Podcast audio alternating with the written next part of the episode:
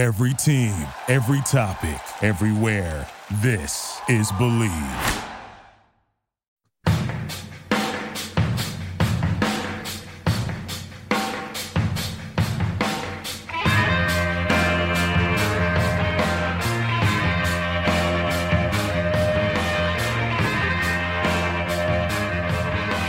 Hello and welcome to episode number 202 of The Draft Analyst, presented by the Bleav Sports Podcast Network. Do you believe? This is Chris Tripodi, and I'm joined by Tony Pauline as always. And this week, we get to the big boy when it comes to the NFL draft. The Big Ten and ACC are done, and now it is time to tackle the Southeastern Conference, the SEC. We're going to do it in two shows because otherwise we'd be here for an hour and a half tonight. But either way, Tony, it's starting to feel like football season again. Well, it is. I mean, the college season kicks off a week from tonight with, you know, a, a slate of about a half dozen games or so. Uh, and then it really kicks off following week after that, Labor Day weekend. So, uh, I mean, we are close to real football. Obviously, the NFL goes into week two of its preseason. The New York Jets, sadly, without Carl Lawson after today's news that he tore his, uh, his Achilles. Uh, which was a mighty blow to that team. Uh, just bad luck, misfortune. But, you know, uh, I mean, it is what it is. And uh, it'll be great to see not only football back in gear, but fans in the stands, especially in the college uh, season. For longtime listeners of, of this show, you've certainly heard us talk about the Jets haven't had a pass rusher since the John Abraham days. Well, they finally got one. They go out, they spend money on a guy who hasn't peaked yet. You know, a guy that I was expecting big things from, as I'm sure they were. And you know, yeah, it's terrible to see. The pass rush is awful again, and you know Achilles injuries are these days worse than ACL injuries. So you really hope he can get back at the very least next year and you know be effective. But yeah, just just a complete. I had a buddy text me. He said called it a gut punch, and I, I think that's a that's a very good way to describe it. Forget about expecting big things. I mean, he was showing great. I mean, literally from the first day of camp. Uh, I mean, he was living up to expectations. He was worth more than what they, they paid him. Granted, it was early, but I mean, he, had checked all the boxes, which I think makes it even more devastating for the Jets and obviously for Jet fans. Yeah, and Mekhi Becton was learning a lot from him, and that's the kind of battle that's going to make everybody better in practice. And you know, unfortunately, now it's on hold until next season. But best wishes to Carl Lawson. We hope for a speedy recovery. We'll get to this week's show in just a minute, but first, a word from our sponsor. If you're into sports betting, Bet Online is where you should go to win money today. Whether it's live bets during games or futures for who you think will win the championship, Bet Online has all the latest odds, news, and information for all your online sports betting needs. Speaking of futures, we have the usual suspects competing for the college football playoff title. Alabama favored at just under three to one, followed by Clemson, Georgia, Oklahoma, and Ohio State all between five to one and seven to one. That is a massive drop to Iowa State and Texas A&M at 28 to one. Tony, do you see any dark horses beyond that top five I mentioned? No, I, I think Georgia is a little bit underrated. And since my daughter just uh, is about to start her freshman season at Ohio State, I guess I'm going to have to pull for them. Visit the website today or use your mobile device to join and receive your 50% welcome bonus on your first deposit. So before the next big game, head on over to betonline.ag and start playing today. Bet Online, your online sportsbook experts. Now, the SEC 65 players drafted in April, easily the most of any conference. 12 of those players were first round picks, also easily the most of any conference. 38 of those 65 selections played for the six teams that we're going to cover on today's episode, including 10 of those 12 first rounders and four of the six top 10 picks that the conference provided, three of which came from Alabama. So obviously, just a loaded conference as a whole, about 50% more players drafted than the Big Ten or the SEC, which we've recently covered. Tony, is there more of the same coming in 2022? You know, from where I sit right now, from the film I've watched and my board, I'm going to say no. I think it's going to be sort of an off year for the SEC, which we'll get into uh, as we break down the individual teams. And I think that's bound to happen because the SEC, Alabama, LSU, even Florida, Georgia, you know, year after year, you're having loads and loads of underclassmen who enter the draft. And these, these schools, these programs have to replenish. They do, and they do well on the college level, but eventually it's going to come around, kind of bite you, if you will. You're not going to have the same results during the NFL draft, which I think we're going to see next year. We will explain as we go through the teams. And we will go through the teams in just a moment. We have a message from our new friends over at Balance 7. So I don't know if you've heard, but apparently former NBA player Lamar Odom may be returning to professional basketball soon in Spain. You know, I was reading a press release about how he started taking a pH balancing alkaline supplement called Balance 7, and that's what helped him bounce back from his hospitalization in 2015. He even said, quote, I have an enormous amount of energy, which is good for me. It's important when working out. I always need energy to level up. Yeah, I couldn't agree more with Lamar. After watching him fight Aaron Carter in July's celebrity boxing match, I think it's safe to say that Balance 7 is working for him.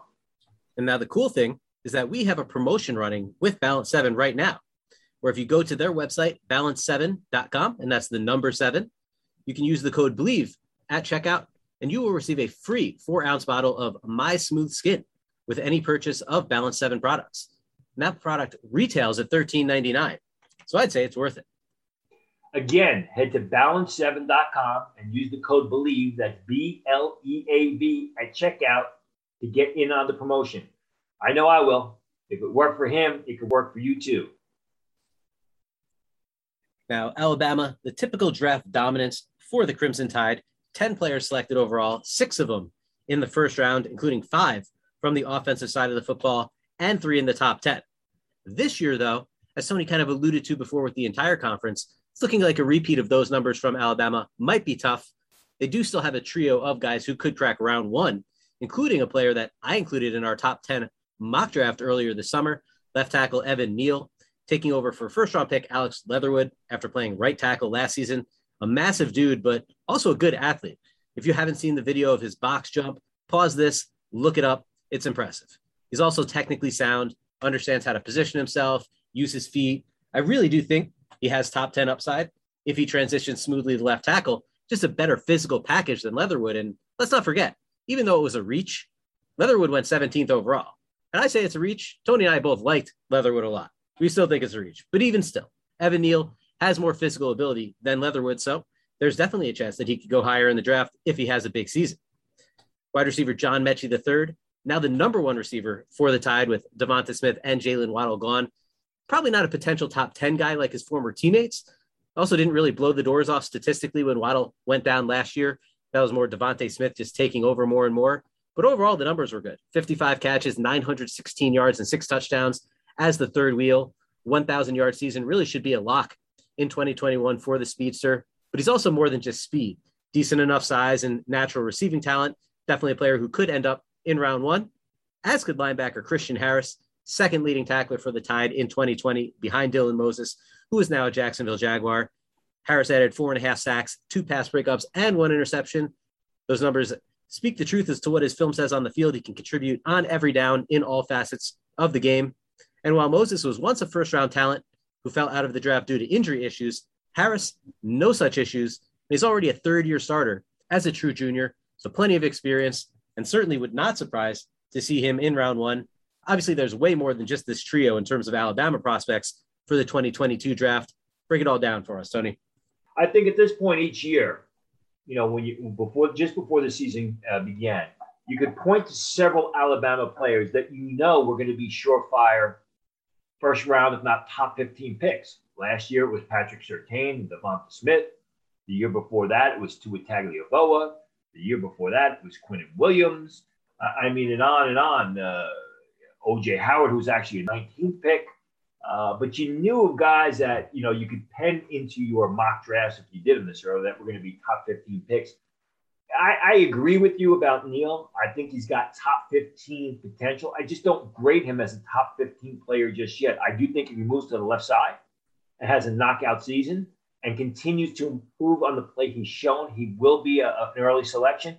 But from where I sit right now, I've got to see that progress in his game before I pen him down as a, a, a top 15 pick, never mind a guaranteed first round pick. I like him, but I want to see continued improvement. Same thing with Metchie. I mean, Metchie's in a situation right now where he's the man. Waddle's gone, although Waddle played a fraction of the season last year, and Metchie had to step up for him. And now Devonta Smith is gone. And Devonta Smith won the Heisman Trophy. So Metchie's really got to show his stuff with a brand new quarterback, by the way. I absolutely love Christian Harris. I, I don't know why more people are not grading him as highly. He's a three down defender. He covers a lot of area on the field. He's outstanding in pursuit, terrific in coverage, sells out in the blitz. He is the third uh, Alabama Crimson Tide player who I think could slide into the first round uh, next April, assuming that they all uh, enter the draft. All of them are third year juniors. I would expect them to enter the draft off of good seasons. As you know, we said the top, Alabama usually has a bunch of uh, underclassmen who leave early for the draft. There's usually a, a surprise or two guy that stays behind. Jahleel Billingsley is someone who's got a great amount of upside. He looks like a big possession receiver playing the tight end position. Josh Jobe gets a lot of love outside the scouting community, but most scouts I spoke with have the same grade on him as I do, a third rounder. Decent size, compact build, but he struggles making plays with his back to the ball. He's a little late getting to the action. I like Phidarian Mathis, who's a big uh, space eater in the middle.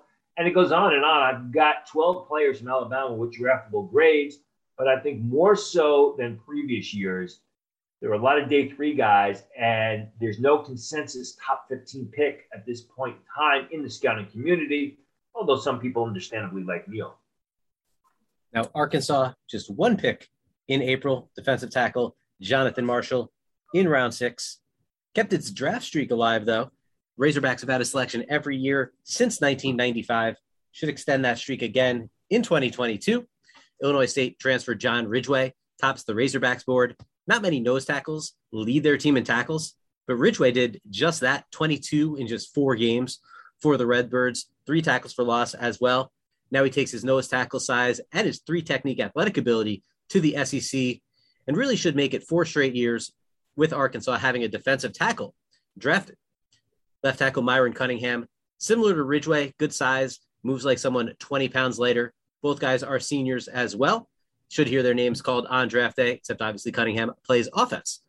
Redshirt sophomore safety Jalen Catalon, the third leading tackler for Arkansas in 2020 with 99 in 10 games. He also picked off three passes, broke up four, and forced two fumbles as a redshirt freshman in the SEC.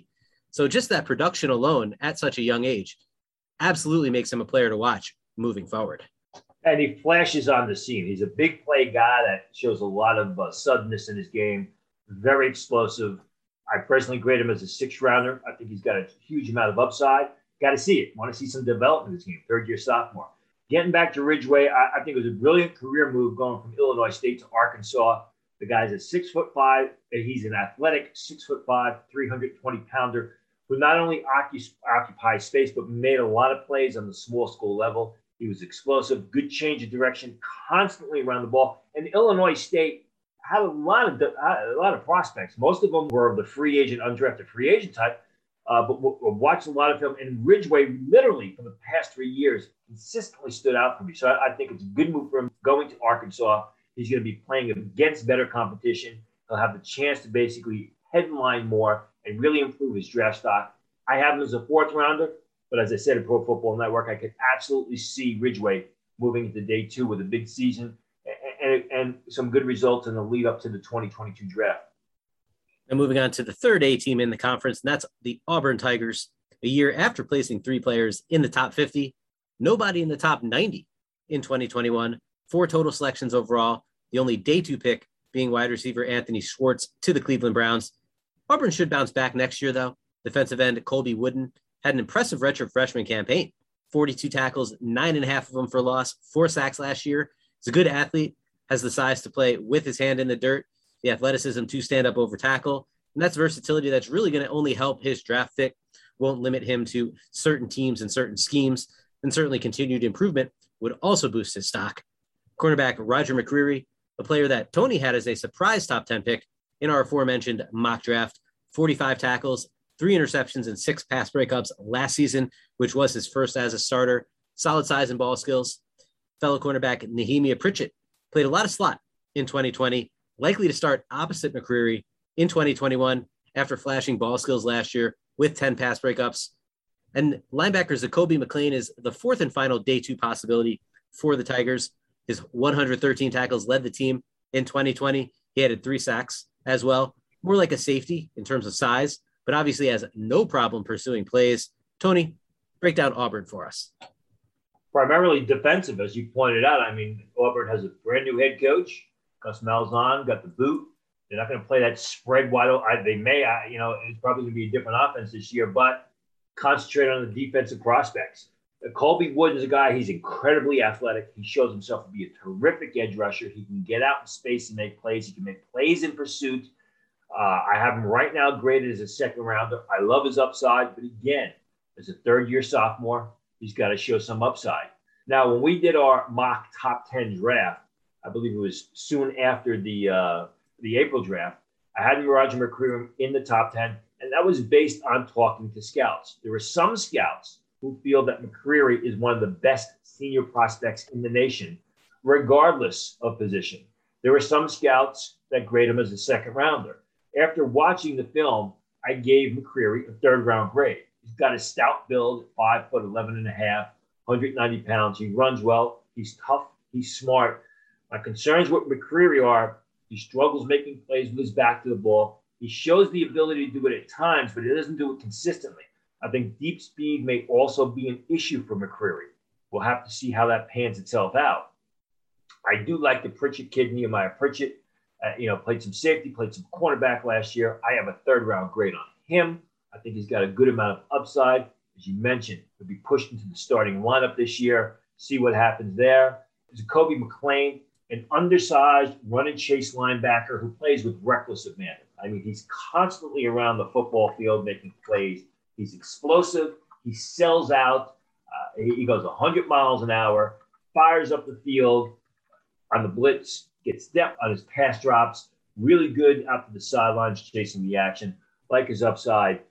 Here's a guy to keep an eye on. You know, uh, Grant Loy comes back for a super senior season. Now, Grant Loy was a transfer from Bowling Green. And if you go back and watch the 2019 film, Grant Loy was a hell of a quarterback at Bowling Green who, for some reason, decided to transfer to Auburn.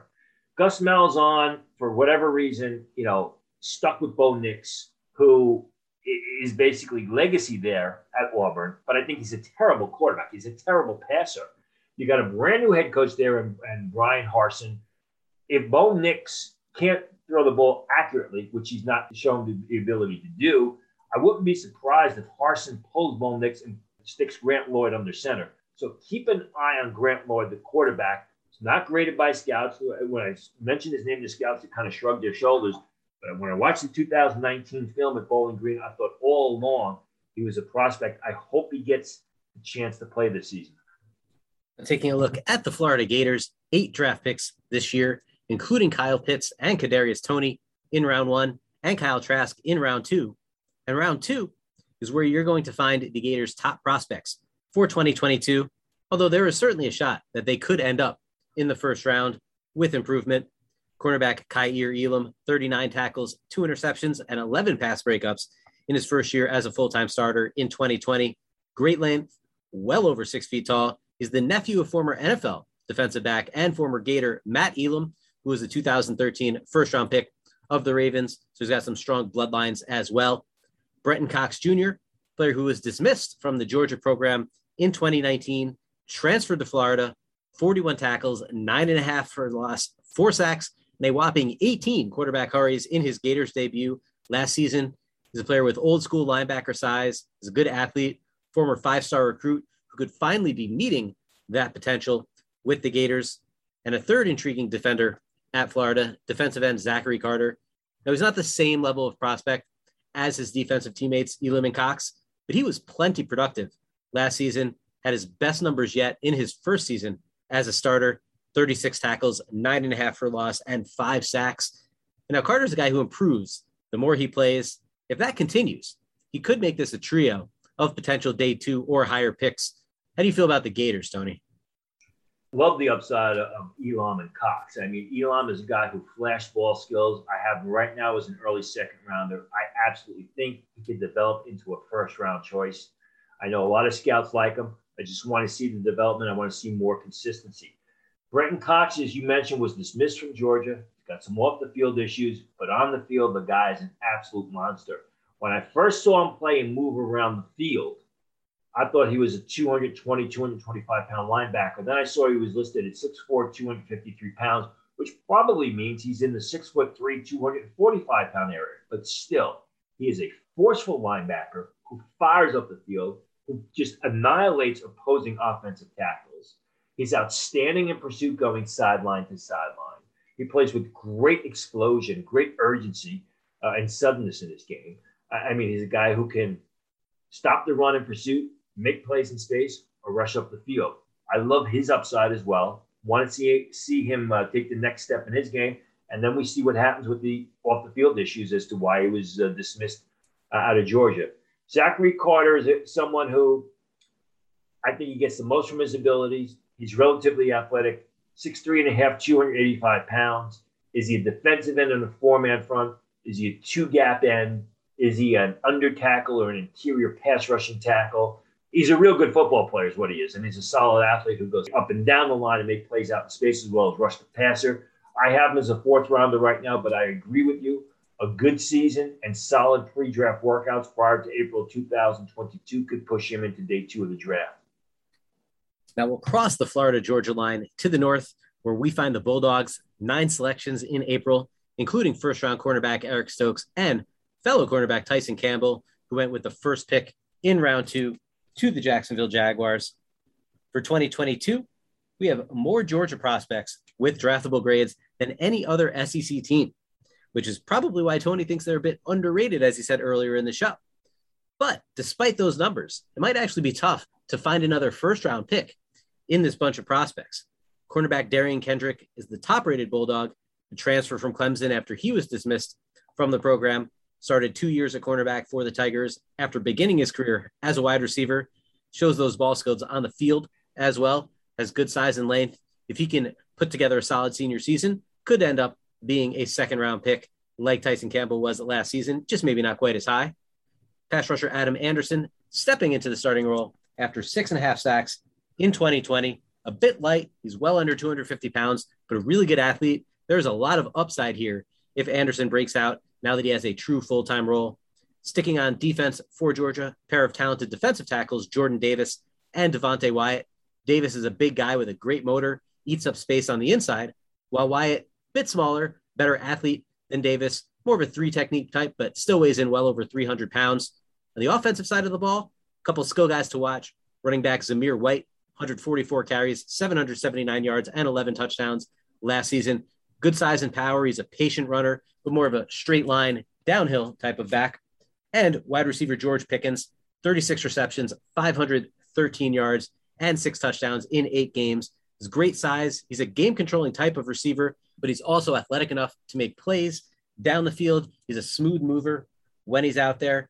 Now, there's certainly more at Georgia beyond these six guys. Tony, let us know what else is going on with the Bulldogs.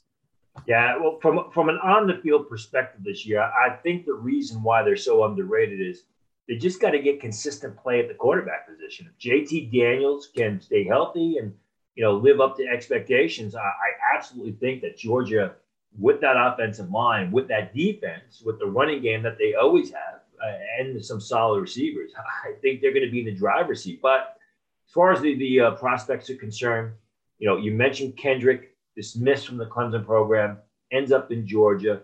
I think what the, the, disappointing thing about Kendrick is I think you can make the argument that he was better in 2019 than he was in 2020. I did not really see any development in his game last year.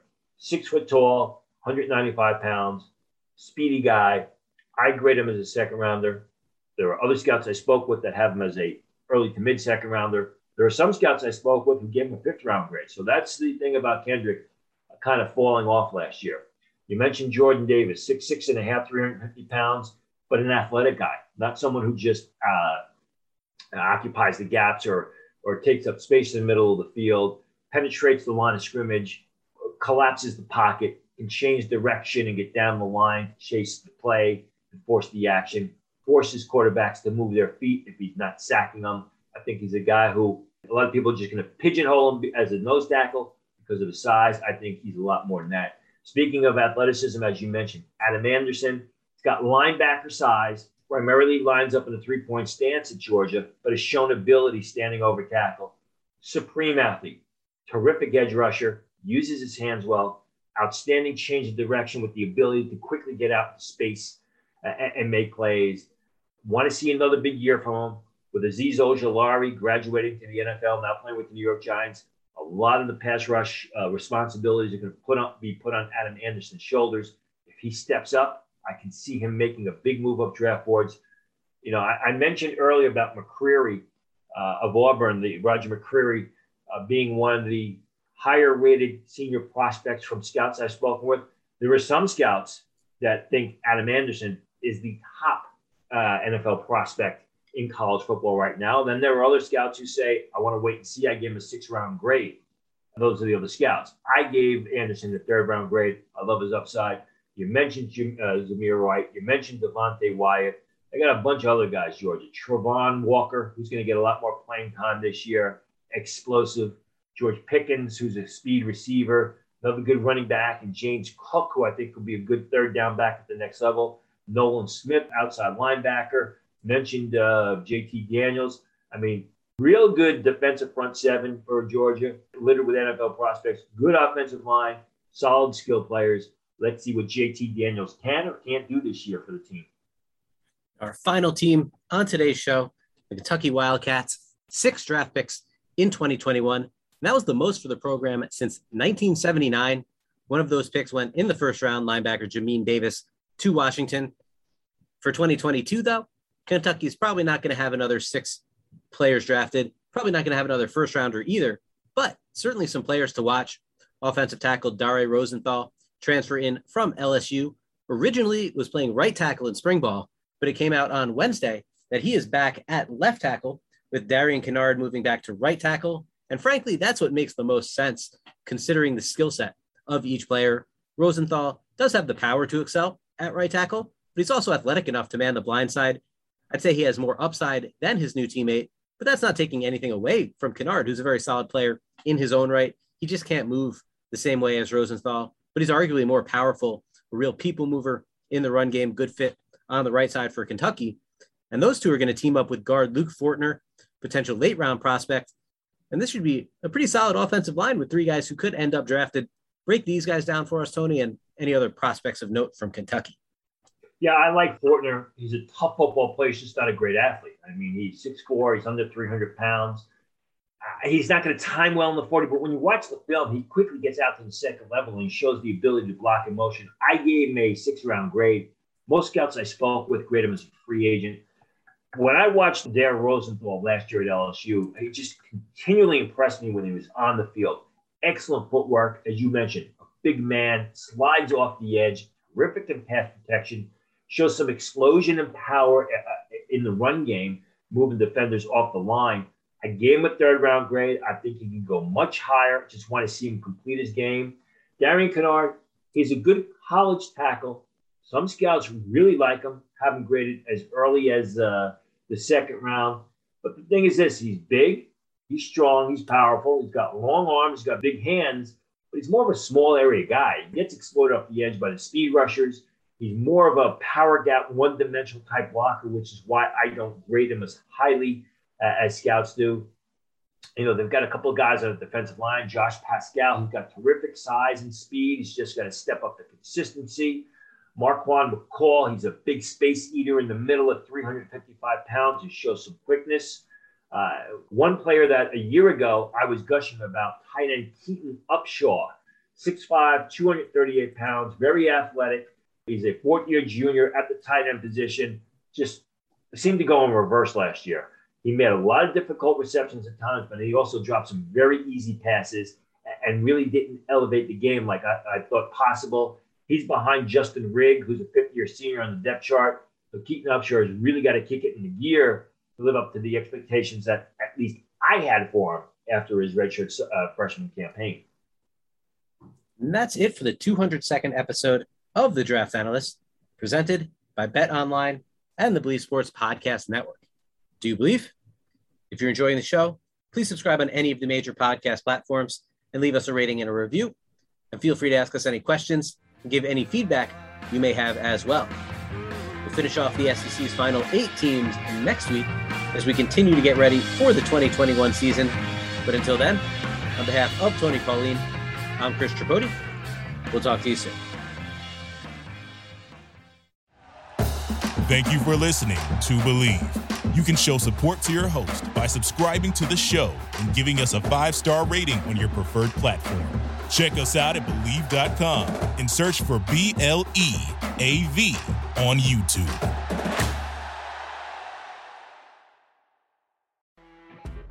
You know, when you're listening to a true crime story that has an unbelievable plot twist that makes you stop in your tracks? That's what our podcast, People Are the Worst, brings you with each episode. I'm Rachel. And I'm Rebecca. We're identical twins who love true crime cases that make you say, didn't see that coming, and we hate the people responsible for them. Listen to People Are the Worst now on Apple, Spotify, or wherever you get your podcasts.